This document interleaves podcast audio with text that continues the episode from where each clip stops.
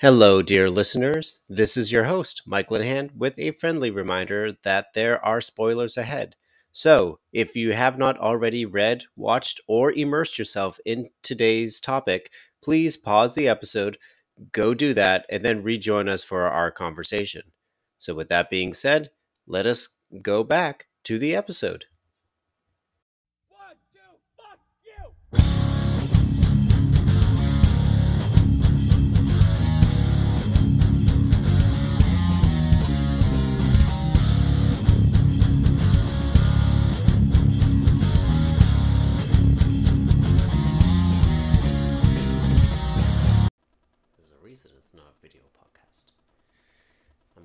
Done up all pretty for this. Um, all Should right. have let me braid your beard if we're gonna do a video podcast. For some reason, I just pictured it like uh, handsome uh, Squidward, just with the cleft chin and all that. That's that's my go-to response with that, and it's always terrifying because I hate it. I, I don't like that. Um, uh, so if you uh, were to categorize the Rings of Power in one word, what would it be? I know what the word is. Is it rage? It is rage. uh, yeah, rage. Well, obviously there's more to it than rage, but uh, th- there's one character in particular that is just encapsulated in anger throughout, and uh, uh, the epitome of God has allowed me to live another day, and I'm about to make it everybody's problem. Oh yes, just absolute chef kiss of rage. so, welcome back, friends, Romans, countrymen. We are on to uh, part three of our Tolkien series, and the last, at least for now, of that uh, franchise. Uh, and today, oh, sorry, where are my manners? Once again, this is Mike's Millennial Falcon. You're listening to Mike Linehan, and once again, joined by my wife, Angela Hello.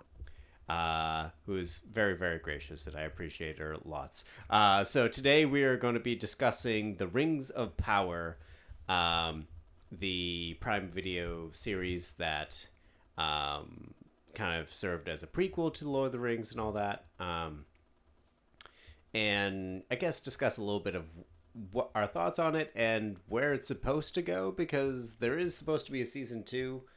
I'm not sure what to make of that yet, but um, um, starting from the top, um, I am right in assuming you didn't read the Silmarillion, right? No. No. No, if I wasn't gonna read The Hobbit, I'm certainly not going to read the Silmarillion. So I think we covered previously that um, I had gotten into Lord of the Rings, and then I got the Silmarillion as a gift, which uh, I was going through it and reading this collection of tales from the creation of Middle Earth to uh, the first Dark Lord Morgoth and the elves' war against him and all the tragedies that came from it. And you know coming from a catholic perspective my you know conclusion was like oh this is like the bible but for middle earth. Now having grown a little older being a little bit more technical like there are christian elements since tolkien was catholic you can kind of see that in the character of morgoth of like the first and most powerful of the Valar, they're the gods, but also the most proud, and then who rebels. So very much a Lucifer figure. But then the rest is a lot of like Norse mythology and just Old English um, tales. Um, of course, I didn't really appreciate that when I was younger, but it was an interesting collection of stories that you know flesh out you know this entire world and i would say that rivals um, game of thrones game of thrones obviously we get a lot more drama to start um, and then they kind of backtrack with um, uh, what was the book called it, it gave the history of the targaryens and all that but like this i feel like tolkien was among the first to like really dive in and like world build in s- to such an extent because you see that little bit with C.S. Lewis and Narnia and that whole series, but Tolkien, of course, had to one up his friend, I think, and just go all out. So, um, so first off, is worth noting that the show Rings of Power is not the Silmarillion per se. Um, f- I- I was looking a little bit into it because I was also confused, expecting it to be like episodic or an anthology of sorts, like the original book. But the Tolkien estate owns the rights to the Silmarillion, Silmarillion so technically, they drew from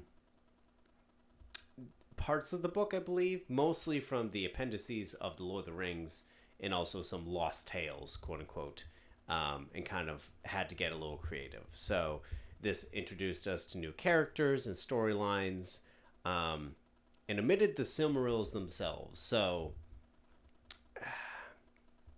I don't know. I go back and forth on this because I'm not sure it would have made a huge difference for the direction that they went.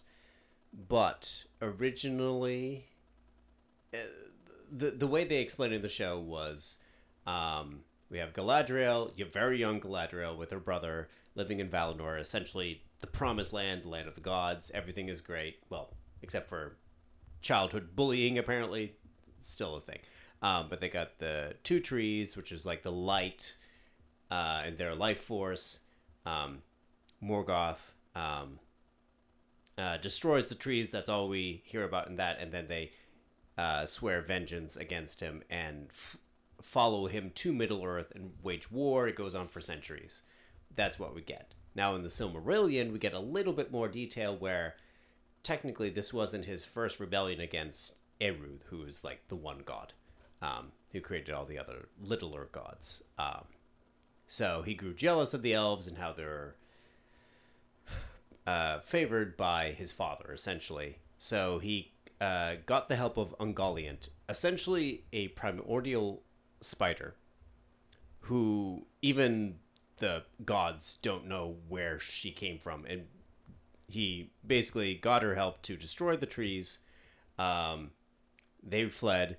He killed the Elven King, stole the Silmarils, which captured the light of the two trees, fled to Middle Earth, and then the prince Fëanor, who became the king of the elves, um, and his sons basically s- said, "Screw this guy. We hate him. He deserves our hate. Also, screw the gods for not doing more to protect us from this guy. Um, we're going to chase him, and in doing so, they kill their brethren, basically commit genocide against another bunch of elves who have the ships, and they steal the ships and go to Middle Earth. So, I guess it comes down to taking the Silmarils for the most part out of that equation. Does it turn into a copyright issue, or is it lazy writing? Does it change the story from honorable vengeance, or is it just vanity? What do you mean they took out the Silmarils? So the Silmarils were jewels that um, the elves had created that captured the light of those two trees. Yeah, they they were mentioned in there. That was the only reason I knew they existed. So I- but the whole story with the spider and how Yeah. exactly they came about was definitely omitted. Well, the thing is, they're referenced, but the s- stealing of the Silmarils is why the book is called the Silmarillion. It's all about taking the jewels back and avenging what was done to them, which turns into the death of thousands of elves and also the destruction of Middle Earth. But it's really just referenced. Yeah, it's more made out to be like that Morgoth was the reason that they went to war rather than the Silmarils. Right, and it's it that was like partially the case. So I don't know. Does does taking the Silmarils out like I know it's kind of like a copyright thing, but do you think it makes it seem more noble that you know they were just seeking to avenge you know what was done to them, taking literally the light out of their home, um, or does it kind of remove the element that like there was a little bit of hubris and vanity to this as well. I don't know. I don't know if I necessarily got that from the show, so And I feel like in the show they have plenty of times that they are very proud to the point of stupidity. Um, so it's not like that's totally absent. Um, it's just I don't know. I I I just as we were watching the show, I came piece to piece with the fact that like it wasn't the Silmarillion. They had to go a different direction. Maybe somewhere down the line, I would like to see some sort of anthology that kind of took all these like separated tales and you know would bring them you know into the mainstream more. But for what it's worth, I think they did okay.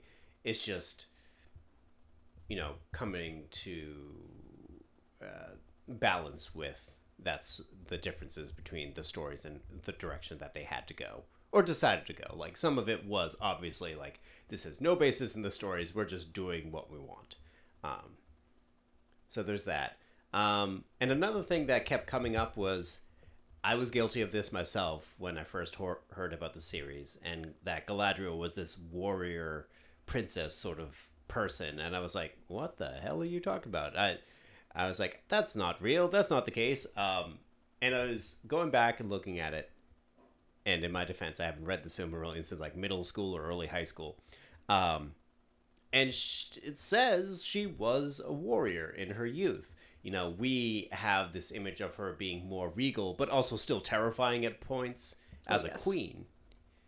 Uh, but um, she still she still was a warrior, and you know, kind of earned that title as being more fiery spirited in her younger years. Now, granted, she does kind of go a lot more like John Wick or Kill Bill with like Sauron is the reason for my suffering. I'm gonna kill this asshole, this guy, and literally drag my soldiers across frozen tundras to find this guy after hundreds of years.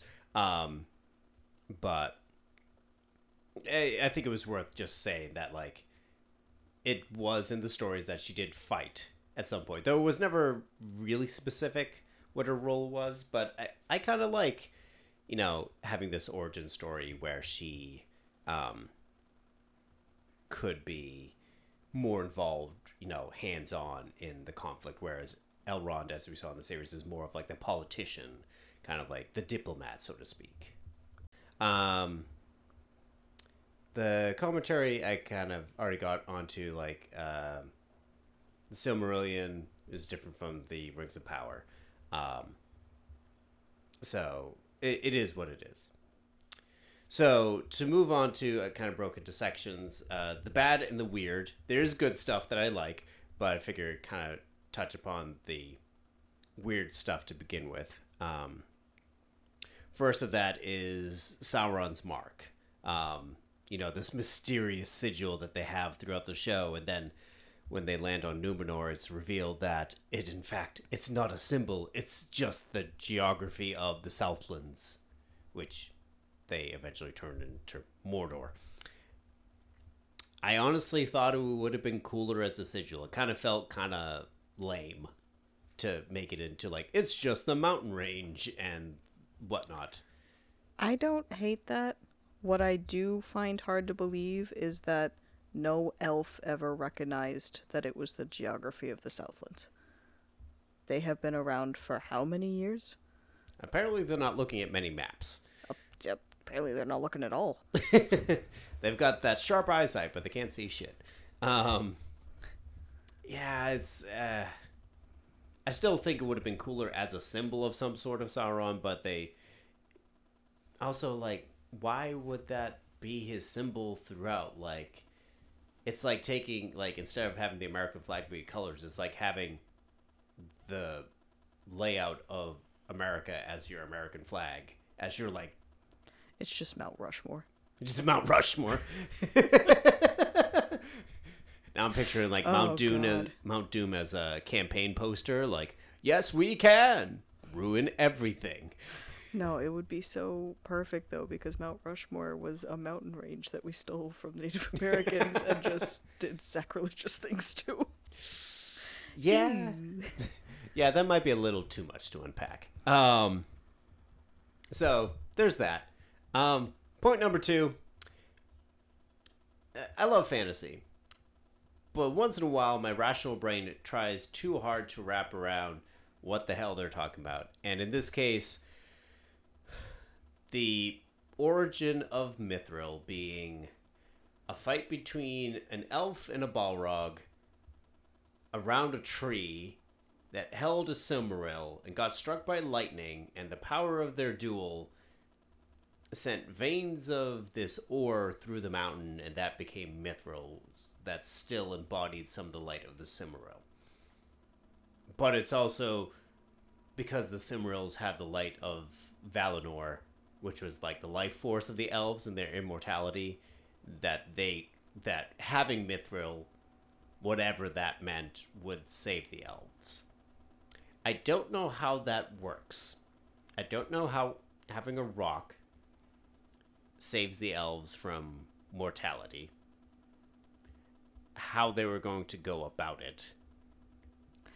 Does everyone wear hats or helmets made out of mithril? Uh, So I assumed that they were just gonna get a bunch of it and like shove it under the tree, but then they made rings out of it. So now I don't I don't know how to answer that. well, I don't think that tree was even necessarily the source of their light. It was just a representative of their Yes, but we also don't know why it was dying, do we? Besides the They'd overstayed their welcome. Was that it? um, Middle Earth was the like return of evil of some sort again being sauron awakening somehow um i don't know I mean, my suspension of disbelief, I could understand the like formation of light and evil working together has somehow made a solution for this. Like, I get the concept, but I get where you're struggling of like, what does it actually do?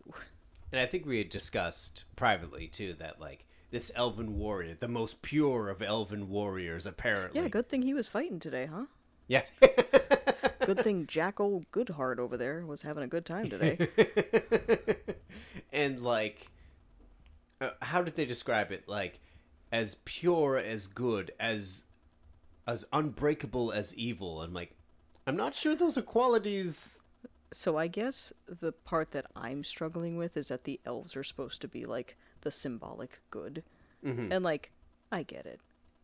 But they're just elves. You know what I mean? Like they're yeah well and i think that's part of the point too is that like they were created as a brighter version of like man like there are still like these higher creations but like also that went to their heads a bit yeah.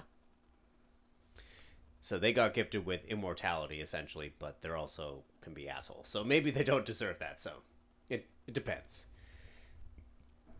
So there's that. Um I don't necessarily think this was bad. I just don't know how to feel about it. So the whole Sauron fake out. So um I, d- I we've spoiled a, a bit already, but like I apologize if you're listening.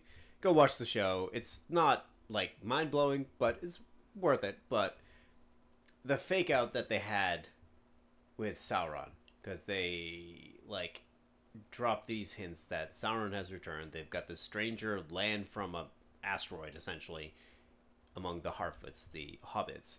And they've got all the, ooh, he's really spooky, and maybe there's something else. And the, these weird witches that follow him, and they find him, they're like, you're Lord Sauron. Then it's like, turns out, oh, actually, maybe he's not. And then it's like, surprise, it was Halbrand, or Halbrand, all this time. I can't, I don't, it's hard to tell for me if that was, like, done intentionally and it was well done, or if it was, like, half-ass and they were just, like, bullshitting for most of the season and they're like, well, it feels a little too obvious. Why don't we switch it? Yeah, to be fair, when he fell from the sky, I was like, is that Jesus? is that the the Jesus insert in this story? It's Aslan. C.S. Lewis got to him. Yes, it's Aslan. Um, Jesus Lion. but I didn't pick up. I think it was planned from the beginning by the writers, but I didn't pick up on the possible Halbrand switch until about mid-season.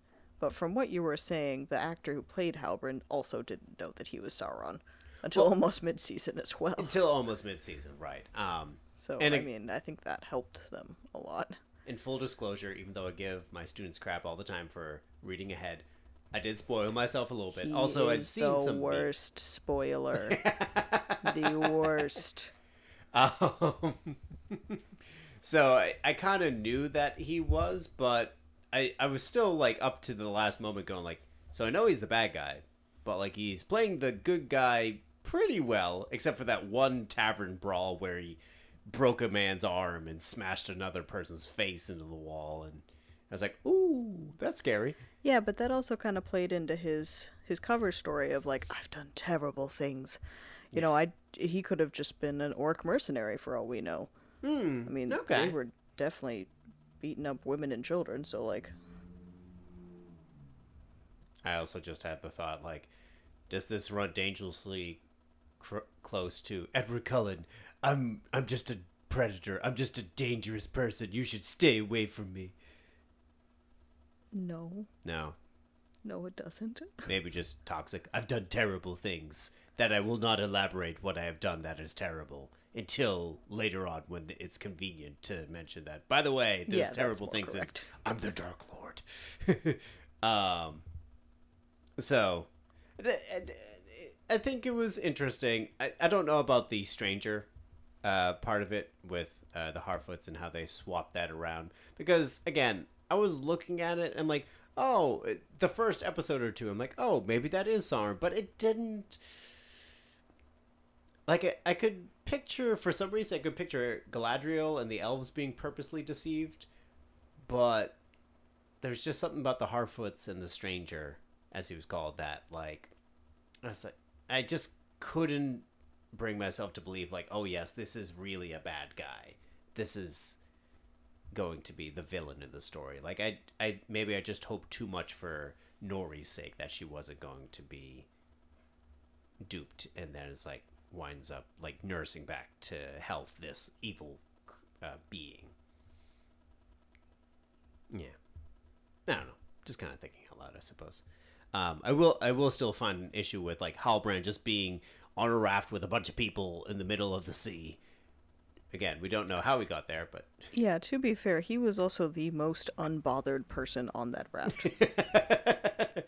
like he knew he was gonna make it. He did not care. yeah. Well, again, if it, knowing that he was Sauron and he could survive, like he's essentially a semi-divine being. Um, still being said, uh, I don't think he wants to spend the next few thousand years in the belly of a sea serpent. Um, True. this is not how I imagined my life would turn out. Um, but uh, so I, I guess that makes sense. Um, my last part, as far as just the bad or the weird, is the witches, possibly a, a cult of Sauron. We never really get many details about them. They were really creepy, especially the whole like changing skins thing. Just ooh. um, but they were gone way too soon. Like we didn't even meet them till about halfway through. They don't. They barely say like maybe like ten lines total, like in explaining who the stranger is or who they think he is, and then they're uh, uh, eviscerated essentially. The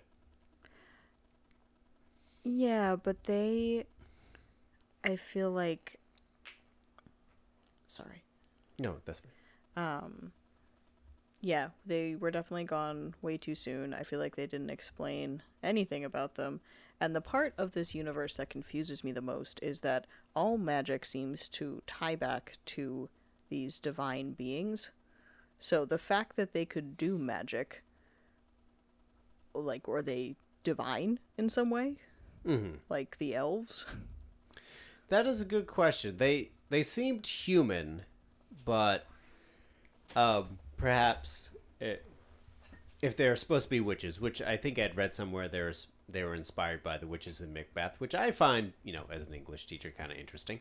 Um, but the idea that they had these powers that they accessed, but they weren't necessarily divine. I think in The Hobbit, like Saruman, when they're talking about the Necromancer, which is really Sauron, um, being like, "Oh, this isn't Sauron. He's just this is just a human sorcerer who's dabbled in black magic." So it does still exist. We just don't really see much of it apart from these div- divine beings of some sort.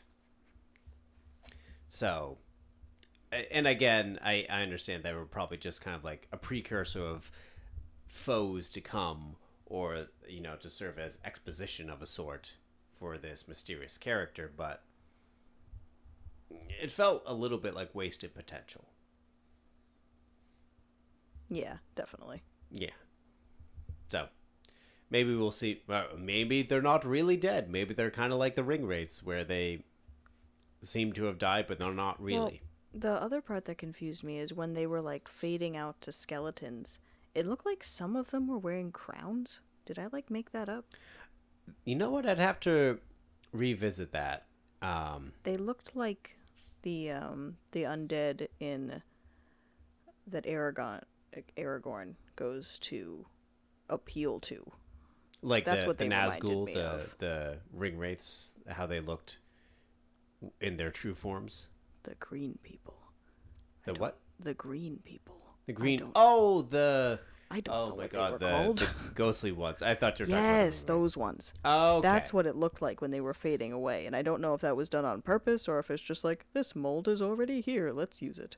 Right. Uh, I think was the people of the mountains, or I forget what their technical title was, but um, the ones who broke their oath. Um, yes, those ones. Um, that is a good question. I don't know. Um, I don't know. Again, if they were just humans, they seem to uh, get uh, uh, take advantage of this stranger and kind of toss him around a bit, even if he's. But he didn't really have his identity or his full power unlocked until like a few moments later. So I don't know. I still think it would have been cool to have some context or explanation, even a passing like, you know, we have been in service to you since your fall. We've been searching. Like they they kind of did that, but like we didn't have any real explanation for who they were, why they have these powers, or you know what their greater purpose was besides finding their lost savior, I suppose, and bringing him back. Yeah. So that, that kind of touches upon most of my complaints, if you will. Um, onto the good stuff. Um, I think we both just were living for Galadriel and just her rage, just throughout. No, seriously, the actress did like a really good job of just like she was just the embodiment of rage throughout the show. And even when she wasn't raging, her expressions they were so subtle in their changes and inflections and just she just did such a great job. Like it, it and it I think kind of sets up later for the like she's beautiful but also scary. In this case, she's mostly just scary, but a little beautiful. Like even her when she's being nice, it like there's some sort of like stoniness about her that you're like, I, Yeah. I don't want to be on her bad side. Um, and you know we get to see her be a little brash, I suppose, if you could call that of a being who's hundreds of years old and still considered young. But um, it was interesting to see that and the pride and vanity and just the, you know, vengeance um, not be tempered per se, but just um, see that kind of growth through the season too of like understanding like I need to play well with others um, and that I can still fight evil, but I shouldn't, you know, lose myself, like, and fade into just this one defining feature of myself. Um. Uh, also, a relatively minor character, I suppose, but Waldreg, the I think he was like the blacksmith in the town of the Southlands, um, and wind up being like a defector to Adar and the orcs, you know, to save his own skin. I've I personally like I like the character, but there were points that like I would get whiplash sometimes from like the way they was framed as either this just kind of like pathetic guy trying to save his own skin and groveling to being like kind of like actually scary and sinister. Like whether it was in his expressions or his actions where he seemed to almost be like in control of himself as like an like a force of evil. But i don't know I feel like that whiplash occurred because they didn't flesh him out as a character at all. Oh, okay. Like he literally was there when the elf showed up to check on the town, and then we don't see him again, and then all of a sudden he's now like, "Oh yeah, by the way, I was evil the whole time." Like, I feel like we didn't really get a chance to actually know anything about him. Right. But like it happened a little bit after that too because like he grabs Theo's head. He's like, "Have you heard of the beautiful servant? Have you heard of Sauron?" The, the like he has those creepy moments, but then when he goes to Adar, he's like groveling and being like, "I pledge my servitude to you." Like What? What was that? I don't know what that accent. You, you know, I'm terrible with these. It's like I pledge my allegiance to you, Sauron. Adar picks him up, slams him on the ground. It's like, okay, whoever you are, I pledge my allegiance. And then they make him kill the kid, and he's like, well, screw it. he's just, I'm gonna kill this kid. But then he goes like, what shall we do, Lord Father? Like groveling. But then like he's the one tasked with like unlocking the dam that starts the whole thing with Mount Doom and all that. Um, like there's points where I'm like, he could be a force unto himself, but then it, it, it's it kind of felt a little bit like drawing a parallel with like the Malfoys in Harry Potter, where like they can be like intimidating and scary, but also kind of pathetic at points too. I'm going to tell my father. Yes. well, even uh, Lucius Malfoy was also a similar way. Like I'm, I'm scary, to tell Lord Voldemort. and then Lord Voldemort moves into your house and eats all your food, and basically is like, "You're on my bad side, so I'm keeping my eye on you." I've stolen your wand. Yes, I'm, I've stolen your wand, and also your son is going to go on a suicide mission to kill Dumbledore. Yeah, that's a that's a fair a fair comparison.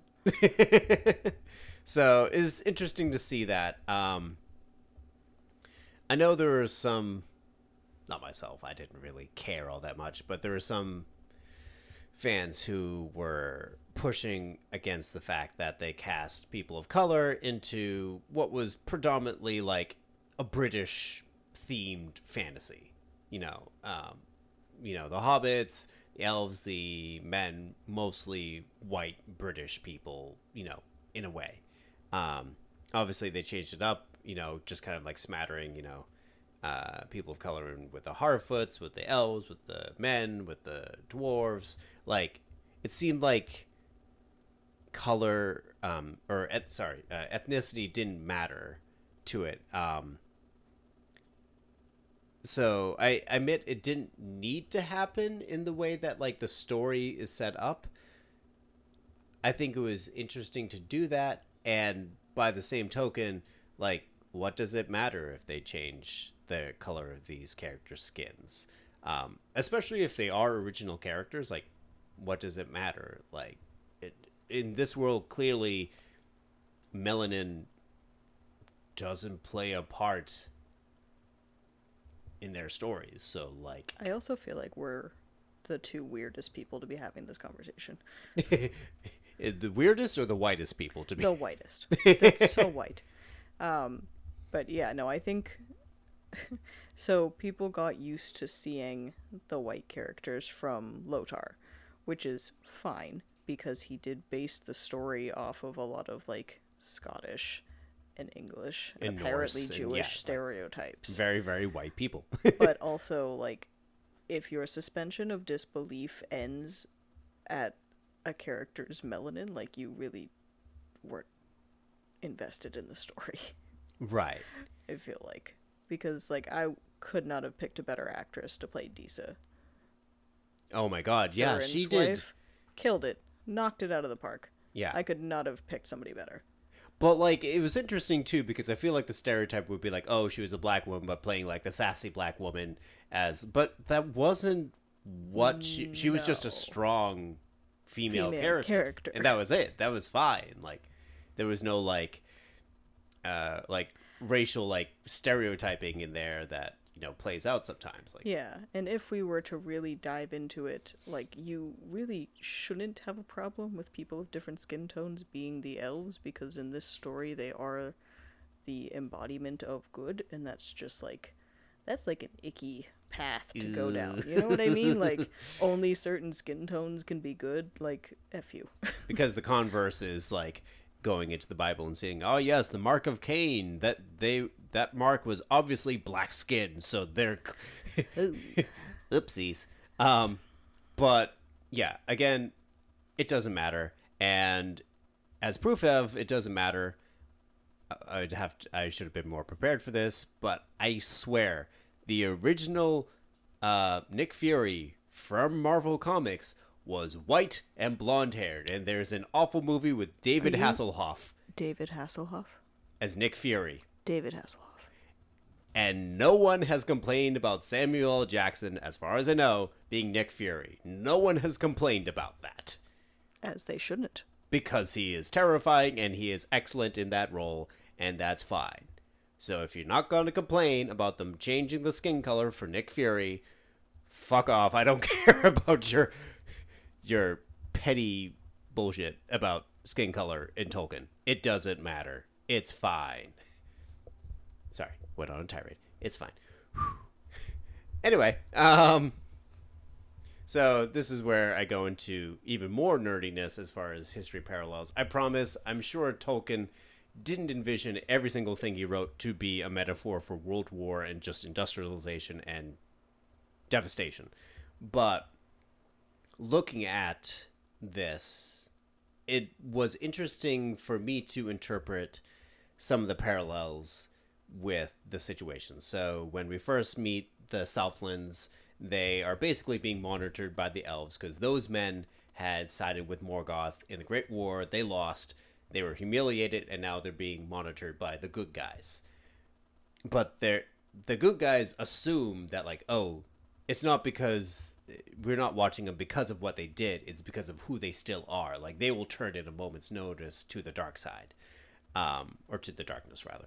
Um, which to me felt a lot like World War One, where the you know French and the Germans were you know had an ancient like rivalry against each other to begin with, and then when the Germans lost, uh, the Allies and the French in particular took every opportunity to humiliate the Germans and deprive them of like kind of like strip them of that pride or whatever, be like you guys are the losers, we own you now, which kind of set the grounds. And also, didn't they like completely ration their food? Like, wasn't there like a huge shortage of food? I don't remember the specifics of that. I wouldn't doubt it. I just Just remember that kind of contributing to the desperation of the people who were now starving. Right, which they didn't really do in this show, but to see the parallels with that sort of like occupation and the like bitterness about like why do you still hold it against us? Like you're talking about our ancestors from ge- from centuries before in some cases. Uh, I think they said they were stationed there at least 79 years, but before that, like probably hundreds of years. Like our ancestors did this. Why are you still holding it against us? We'll rise up against you, which kind of plays into the whole like return of the true king of the Southlands. Which, if we're still sticking with the Germany metaphor, in this case, probably means Hitler, because king of the Southlands turns out to be Sauron. So. Well, he was just pretending to be king of the Southlands. He wasn't actually. It wasn't actually, but it, it was a convenient cover for that. So, So the what you're saying is that he was drawing from real world experiences. yes. And once again, we see Tolkien loved nature, hated, you know, industrialization and like warehouses and all that stuff. So, I forget which episode. It might be episode four or something when they're all working. The elves are captured and they're working in that trench. Like, you can see the devastation of the land and you know again it's literally digging a trench tolkien was in world war one where they fought in trenches so you get to see it, it- in in rings of power it's actually probably a little greener because it wasn't just all mud and sadness and rain but it still you know kind of parallels um, his views in that sense too so i think it stays true to what he was you know some of his central themes in his writing Yeah. um, once again, I feel like we are reminded of the power of friendship. Um, I was a little disappointed we didn't have more with Elrond and Galadriel, but I mean, granted, their journeys were just vastly different. Yeah. And I think they were both kind of supposed to be still very young elves trying to establish themselves. So I think that kind of contributed as well. Right, and uh, like you said, establishing establishing themselves as two very different classes, if you will, if we're using like D and D terms. Like Elrond is the diplomat, the politician. Galadriel is the warrior, and you know later on she'll also be more of the like queen, diplomat, whatever. And wasn't it kind of worked in that Elrond was not on the same social ladder as her? I kind of had gotten that vibe, but I don't know if they ever outright said it. Like as he was lower than her. They kind of made it sound like that because he was only half elf. It's uh, it, I don't know. It, I'd have to kind of relook at it. it. My understanding of his position is, in a way, he should be respected in a, if not in a superior sense, at least on par with the rest of the elves, because his father was, oh god, I forget all the details, but essentially his father um, was a human, because that seemed to always be the case, who fell in love with an elven woman, and his father was a mariner, the a ship uh, a shipman, who, um, or a sailor, sorry, who sailed all the way to the west to the land of the Valar, the gods, and pleaded with them to intercede on their behalf to defeat Morgoth, and they were he was able to convince them to end this, you know, reign of darkness. Um, and then when Elrond and his brother Elros were born, they were given the choice of like which would you want to be, man or elf. Elros chose man. He went on to found Numenor, and that entire line, Elrond chose to be elf and remained with the rest of them. So I feel like, given his position as a son of the guy who convinced the very gods to fight on their behalf, I think the only inkling that I got that he was like of lower stature to them was when it was in the very beginning and they had given him that message. And it was like, yeah, so they're having a conference, but you can't go because it's only elf lords. Well, maybe, or maybe that was the conference where they were discussing their plan with the Mithril, and they kept him pur- kept him purposely out of it. But they said it was because of his stature. Oh, did they? Or is Well, they said it was only elf lords allowed. And he's, I'm assuming, not an elf lord. well, yes, but he might still be considered an elf, just not an elf lord. That's what I was getting at. I think he's considered lower on the status trade. Okay, I could see that. Like he's still trying to prove himself as. I think I forget what they called him. He's basically the one writing the speech for his king Yeah. and whatnot. Um, so like important position, but also being used left and right. Um, Exactly. which um, on the flip side we get Nori and the Stranger, which I mean I'm skipping ahead. I'm just tired of saying the Stranger. I think it is. I think it's safe to say that the Stranger is Gandalf. I think we discussed possibly Saruman, but I also can picture Saruman as Christopher Lee saying things like, "When in doubt, follow your nose." Can you picture that? When in doubt, follow your nose. Well, there's also the like the benefit of the doubt that maybe he wasn't always an asshole. Yeah, yeah. I I think it fits in more with like Gandalf. For some inexplicable reason, has just loved the hobbits. Like he's always showing up. He's doing his fireworks thing. He's hanging around the hobbits. This seems to set up an origin for why he has such a connection. But it it wasn't my favorite relationship, but I thought it was sweet with Nori. You know, this young Harfoot who's trying to find her way in the world, as she keeps saying. I'm just a little Harfoot in a wide, wide world. Um, and the stranger, or Gandalf, who's just like basically amnesiac, doesn't know what he's doing. He's mumbling half the time in a forgotten language. Um, that it's kind of like a similar relationship as you know a child with the BFG or like the Iron Giant, where it's this terrifying figure, but also good We just need to see it develop. We hope. We hope. but Uh-huh. but also still has great power and is a little scary. So I think I enjoyed that. Uh, honestly, Nori and Poppy, because Poppy was clearly Yes, they were so sweet. what was the line? Is like there there's head sense and then there's heart sense. It's like no, there's common sense and there's nonsense. And if you don't have enough of the first, I'll give you. S- or don't have enough of the first, I'll give you some of mine.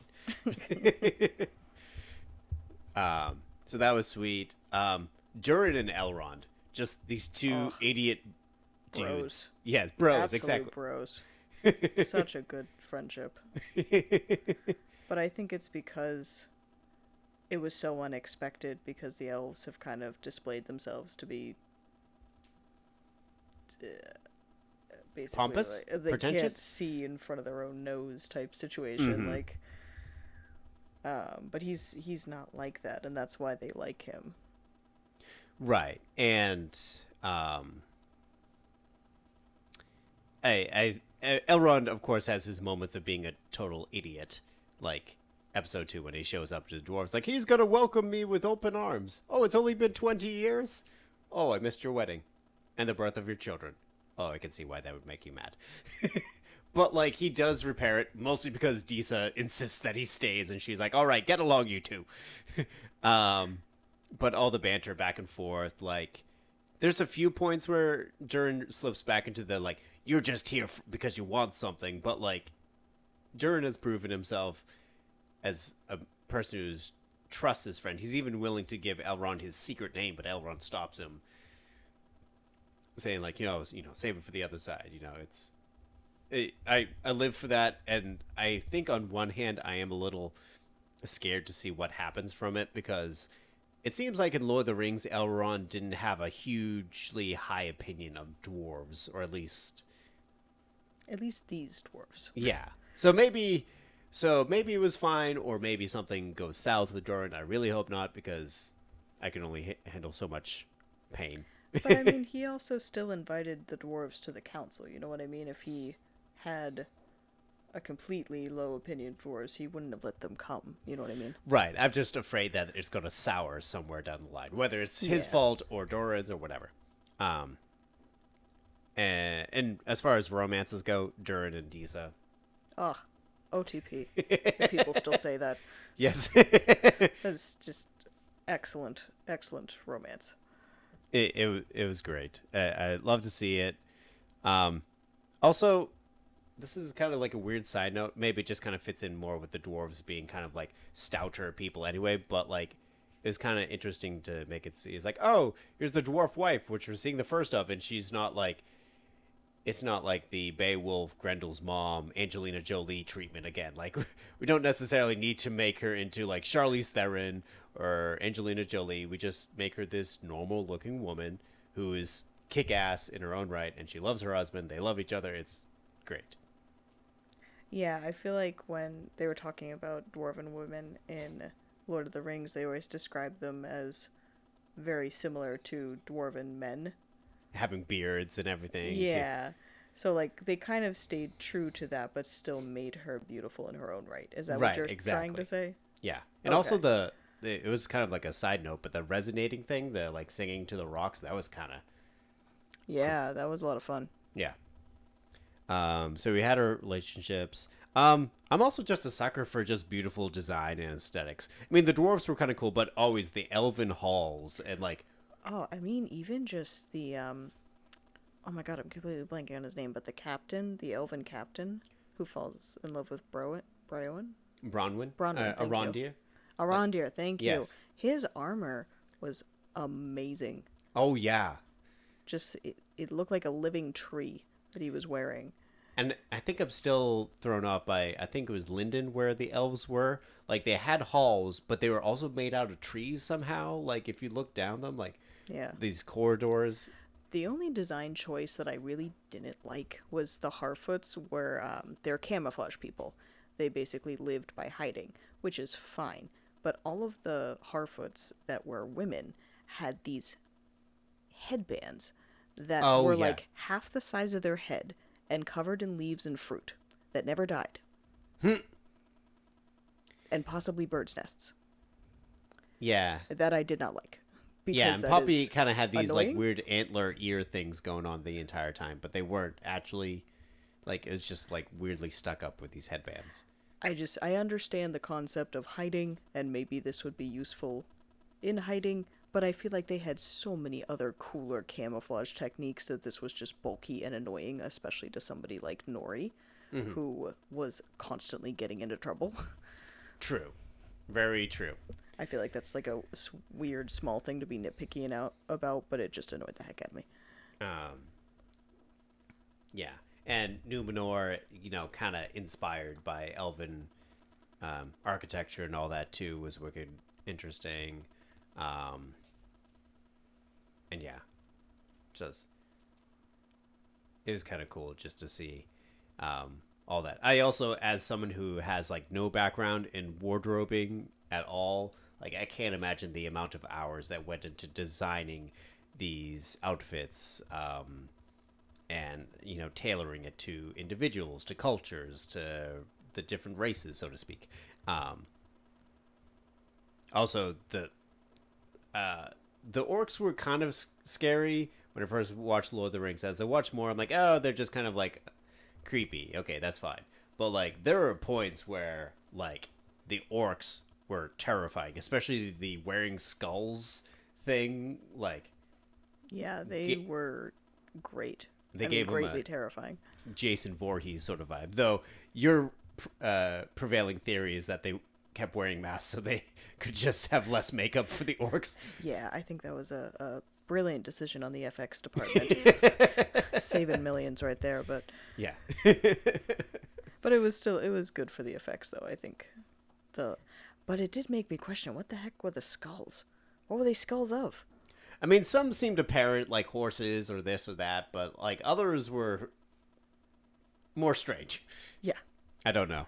Um, and just as a nerd who had read the Silmarillion, I was intrigued to see, you know, some of these more original or creative elements, like um, Adar, you know, being the first orc who still looks like an elf, just you know, a little worse for wear and his mission to kind of like make a land for his people. Like, it doesn't necessarily make him sympathetic, but it's kind of intriguing to see this villain who's not just like, I want to rule the world because I want to. Yeah, I definitely like the characterization that they did with Adar. and this kind of like mysterious figure that the orcs revere so much. And like he does care about the orcs but again he kind of has you know this ruthless nature of his own too. But also sad about it at the same time it's like it's interesting. Um uh let's see uh arondir and bronwyn uh interesting role reversal of because it's almost always a mortal man and an elvish princess or maiden or whatever. This way, it was reversed, but I liked it. Um, I also am still sticking with the fact that Bronwyn is my new favorite final girl, especially after episode two, where she beheads an orc and slams its head onto the local tavern. and is basically like, "Follow me if you want to live." Which is very uncharacteristic for a healer. I think they were all a little shocked. but then she's also just carrying the group along with Arondir um, the rest of the way. Yeah, and I think part of that was lended to her being a healer, so like the village already knew her. You know what I mean? Right. It was also funny just to see Theo having his hatred for his not stepdad or whatever throughout, and then by the end he's like, you know what, you're you're pretty okay. Yeah, because like he's been, he's been taught to hate the elves. You know what I mean? So like, Right. why would his mother fraternize with one? Especially with his shitty friend that left him when they were in the village and just ran off with all the provisions. Yeah. Just like, bye, good luck. I swear he was right behind me. um, Halbrand, I think we already discussed that a bit, but it was it like I kind of knew that like Sauron wouldn't look like what we had seen of him in prior movies, but it is kind of fascinating to see him as this I don't say like average looking human, but like to choose like that appearance. Like he could have appeared as an elf, you know, as something more majestic, but he chose this kind of like rough around the edges looking guy to to appear as that and then work his way back to Middle Earth. Um, and also, I'm still on the fence as whether he actually wanted to heal Middle Earth because that whole uh, standoff with Galadriel toward the end, he's like, "I want to heal it, and uh, I would make you a queen, um, so we could save Middle Earth." It's like you mean rule. He's like, "I see no difference." So it's like, eh, okay, clearly. Yeah, and I also I was thinking a slight tangent about Yeah. that point. I was thinking more about it and I feel like they had tried to play it as like he's actually romantically interested in Galadriel and I feel like it's more akin to the relationship of like Hannibal Lecter and Agent Starling Ooh. where like okay. He's not actually in love with her, but she he's enamored with her as a symbol of justice and an absolute when it comes to right and wrong. Mm-hmm. And I feel like that's what he's always been in love with.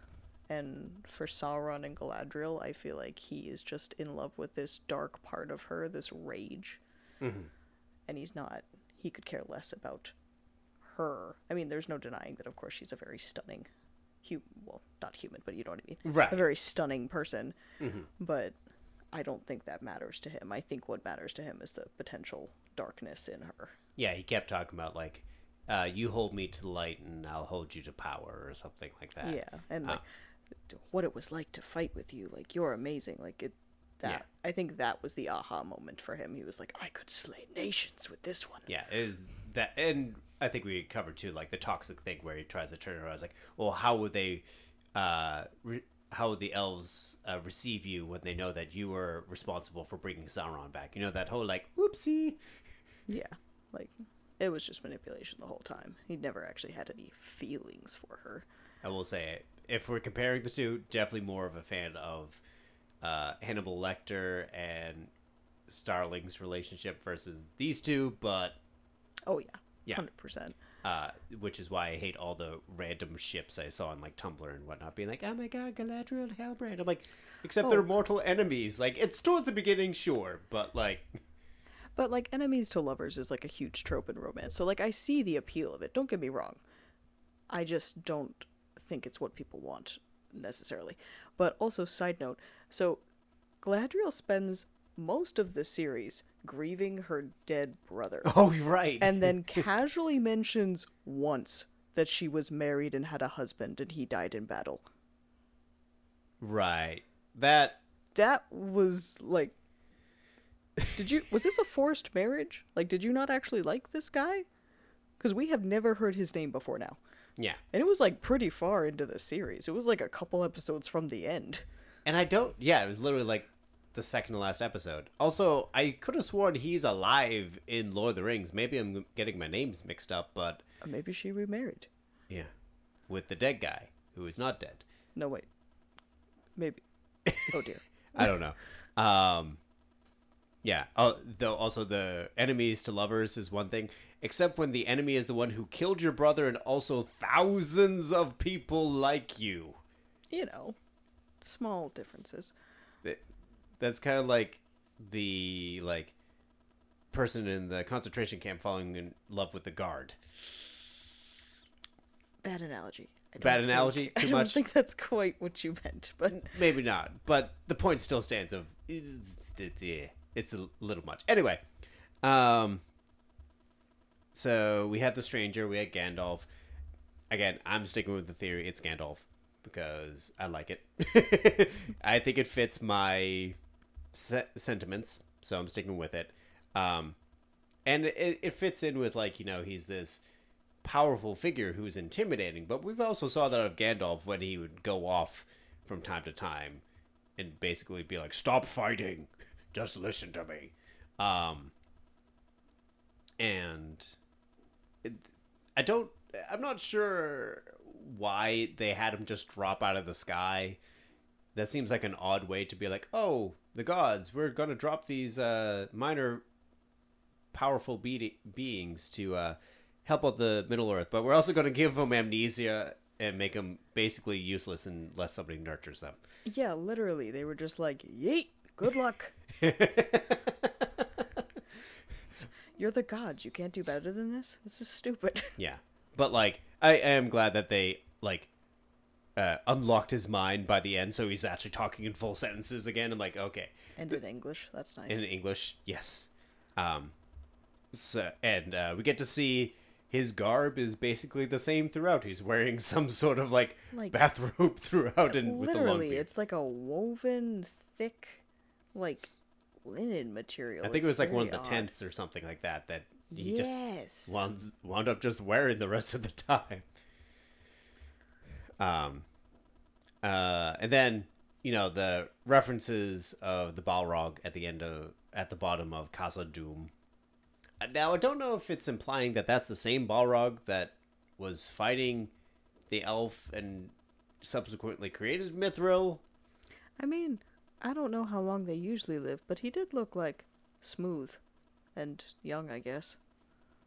I, I, for a fire demon sort of thing. Yeah. Yeah, I suppose. Though I was looking up when because that Balrog is nicknamed Durin's Bane. But again, all the all the Elven king or Dwarven kings are called Durin, so technically it's Durin the sixth, not Durin the fourth, who is our Durin that we see. So I don't know if we'll see that in season two, or if they're going to be like, yeah, it's going to be his grandson that dies and uh, awakens the Balrog and I'm not gonna lie, when you said the Balrog had a nickname, I literally thought you were gonna say, like, Benjamin. Is- Sparky. the Balrog. Firepuss. Firepuss. I didn't realize you meant it was like an actual, like, Well, the, a title, perhaps. a title. There we go. title, go. not nickname. Come here, Firepuss. oh my god, I need that as art immediately. Just Balrog the Firepuss. Or Firepuss the Balrog, sorry. oh my god. Um, and then I I feel like what I fell in love with with the Silmarillion was seeing uh, Aragorn's ancestors on Numenor. So to finally see this like advanced culture Atlantis looking place finally in the Tolkien universe. It, I, I love seeing that and I don't know what they were going for aesthetically. I, I couldn't put my finger on it, but it I liked how they had this thriving culture that had like kind of like influences like Roman Empire sort of thing to it. That's it. what I got, like Roman or Greek Empire. but like their armor was very much reminiscent of like medieval England and that sort of stuff. But make it island. but make it island. Yeah. yeah. there was a lot of like seahorse motifs, and their armor were all scales. Right. Like it was. Yeah. And Isildur, I understand we're supposed to love him, but he's an idiot. So like, he's a lovable I idiot. don't love him. What? We're supposed to love him. Well, eh, he's just a young man trying to do his best. I don't know. Okay, sure. But Elendil, Elendil is the MVP. Uh, he put up with Galadriel's crap. He put up with the Queen's crap when she was uh, accusing him of treason. Uh, he didn't die a fiery death by volcano. he didn't That's- die a fiery death of volcano. That is He one point. he mourned his son. He returned with his queen and was willing to return to Middle Earth, even despite all that pain. Um, and yeah, I do really want to know what happened to his wife, the horse whisperer. the horse whisperer. No, seriously, he was saying that like he learned how to like communicate with horses through his wife. Yeah, Like who was she? I want to know the True. horse whisperer. yeah, yeah. I think the, it's implied that they grew up on the west side, which was the west side, the the western side of the island, where they stayed true to the elven ways. Which is also like where Isildur wanted to go. Yeah, And he kept hearing like the whisper of his name from the island, which they never discussed. They ju- it was just like a thing that happened occasionally. I don't know if it was supposed to be like a literal whispering or if it's him just like spacing out and imagining like I'm being called to the west. I took it very literally, but that could be a character flaw in myself. So I mean, maybe it was supposed to be literal. Again, like you said, we never got that clarified. true. So, um yeah. And then uh, just cool to see the. I, I am looking at the time. Realize we've gone on a bit now. Uh, cool to see the design of the Elven rings. I think it. I felt like it redeemed a mithril narrative a bit by explaining how it's all diluted and mixed with the iron or with silver and gold to make these rings and Halbrand aka Sauron is involved with it but they kind of like subvert that by making three rings so he the, the they still keep us like it's secret from him and they're cutting ties which is a little different from the original story but um but I I did like how that led into that. I'm interested to see if they'll get to the dwarven rings and You know, the, the, rings rest for of men, them. the rest of them in season two, and how that goes. And supposedly, uh, Galadriel was the only one around with a Valinor uh, metal dagger. Right, so exactly. we'll be interested to see how that goes. Right, again, like nobody had remnants of Valinor, uh, gold and whatnot. Yeah, I, I don't know about that. Um, so for my part, season two, I, I want to see more of the dwarves and the elves, see how that turns out. I want to see them return to Middle Earth. I am, I mean, it's inevitable. I don't want to see the fall of Numenor because I really hope things work out, but I am interested to see how that tide changes because we saw that conflict, you know, with public opinion. Help the elves or forget the elves. The elves are our enemy, and to see how that turns. The political intrigue of it, yeah. Right. Because the queen still seems to be like, let's help Middle Earth, but her cousin, the counselor guy, He was he didn't really give a damn either way. he didn't really. He, He, wanted. he was playing the situation as he wanted, and he definitely seems a lot more cunning. It was. It, I didn't even get cunning from him. I got he's playing the long game, while his queen is playing the short game. Is basically what he was saying. It remind me a little bit of like Palpatine, like trying to like play the system for how he wants to do it, like like you said. But said, from within the system. but within the system. Yeah. Yeah, I I can get that. So, I'm interested to see that. I also want to know how Halbrand, Sauron, whatever, go where he goes from here because last we saw he was technically killing a bunch of orcs, and the orcs don't want anything necessarily to do with him. Adar certainly doesn't want anything to do with him. So, does he just wander into Mordor and like disguise himself, or does he like fight for control against Adar and like reclaim their loyalty. Like he he's like one of the great deceivers. So whatever they do should be interesting to see how that plays out. I'm just wondering how we get from point A to point B at this point. Yeah. Yeah, I hope it gets a second season.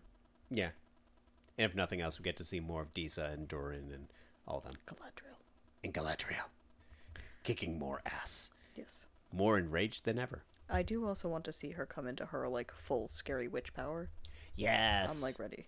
Yeah. Again, that seems to be tied to the ring in some way that she bears, but I, I don't know. I don't recall all the specifics of that. So I I'm keeping my fingers crossed we get a second season. Um see how that goes. But um I think we've uh kind of exhausted our talk of Tolkien for the time being. So I think we'll wrap it up there. I'm not sure exactly what I have next on the agendas for discussion points. I'm also looking at our wonderful dog who's looking very expectant at us, like, you're going to give me belly rubs? Would you like to contribute, honey? that looks like a no. She's playing possum. And now she's sniffing the microphone. Okay. No thoughts. Empty head for the honey. No thoughts, only floof. Uh, so we'll see what's next on the agenda, but thank you for sticking along with me for this ride, and thank you, Angela, for once again uh, having this discussion with me. I appreciate it. Um, so yeah, thank you for listening once more. Uh, tune in again next time for Mike's Millennium Falcon. I've been your host, Mike Linehan, and uh, have a good one, folks.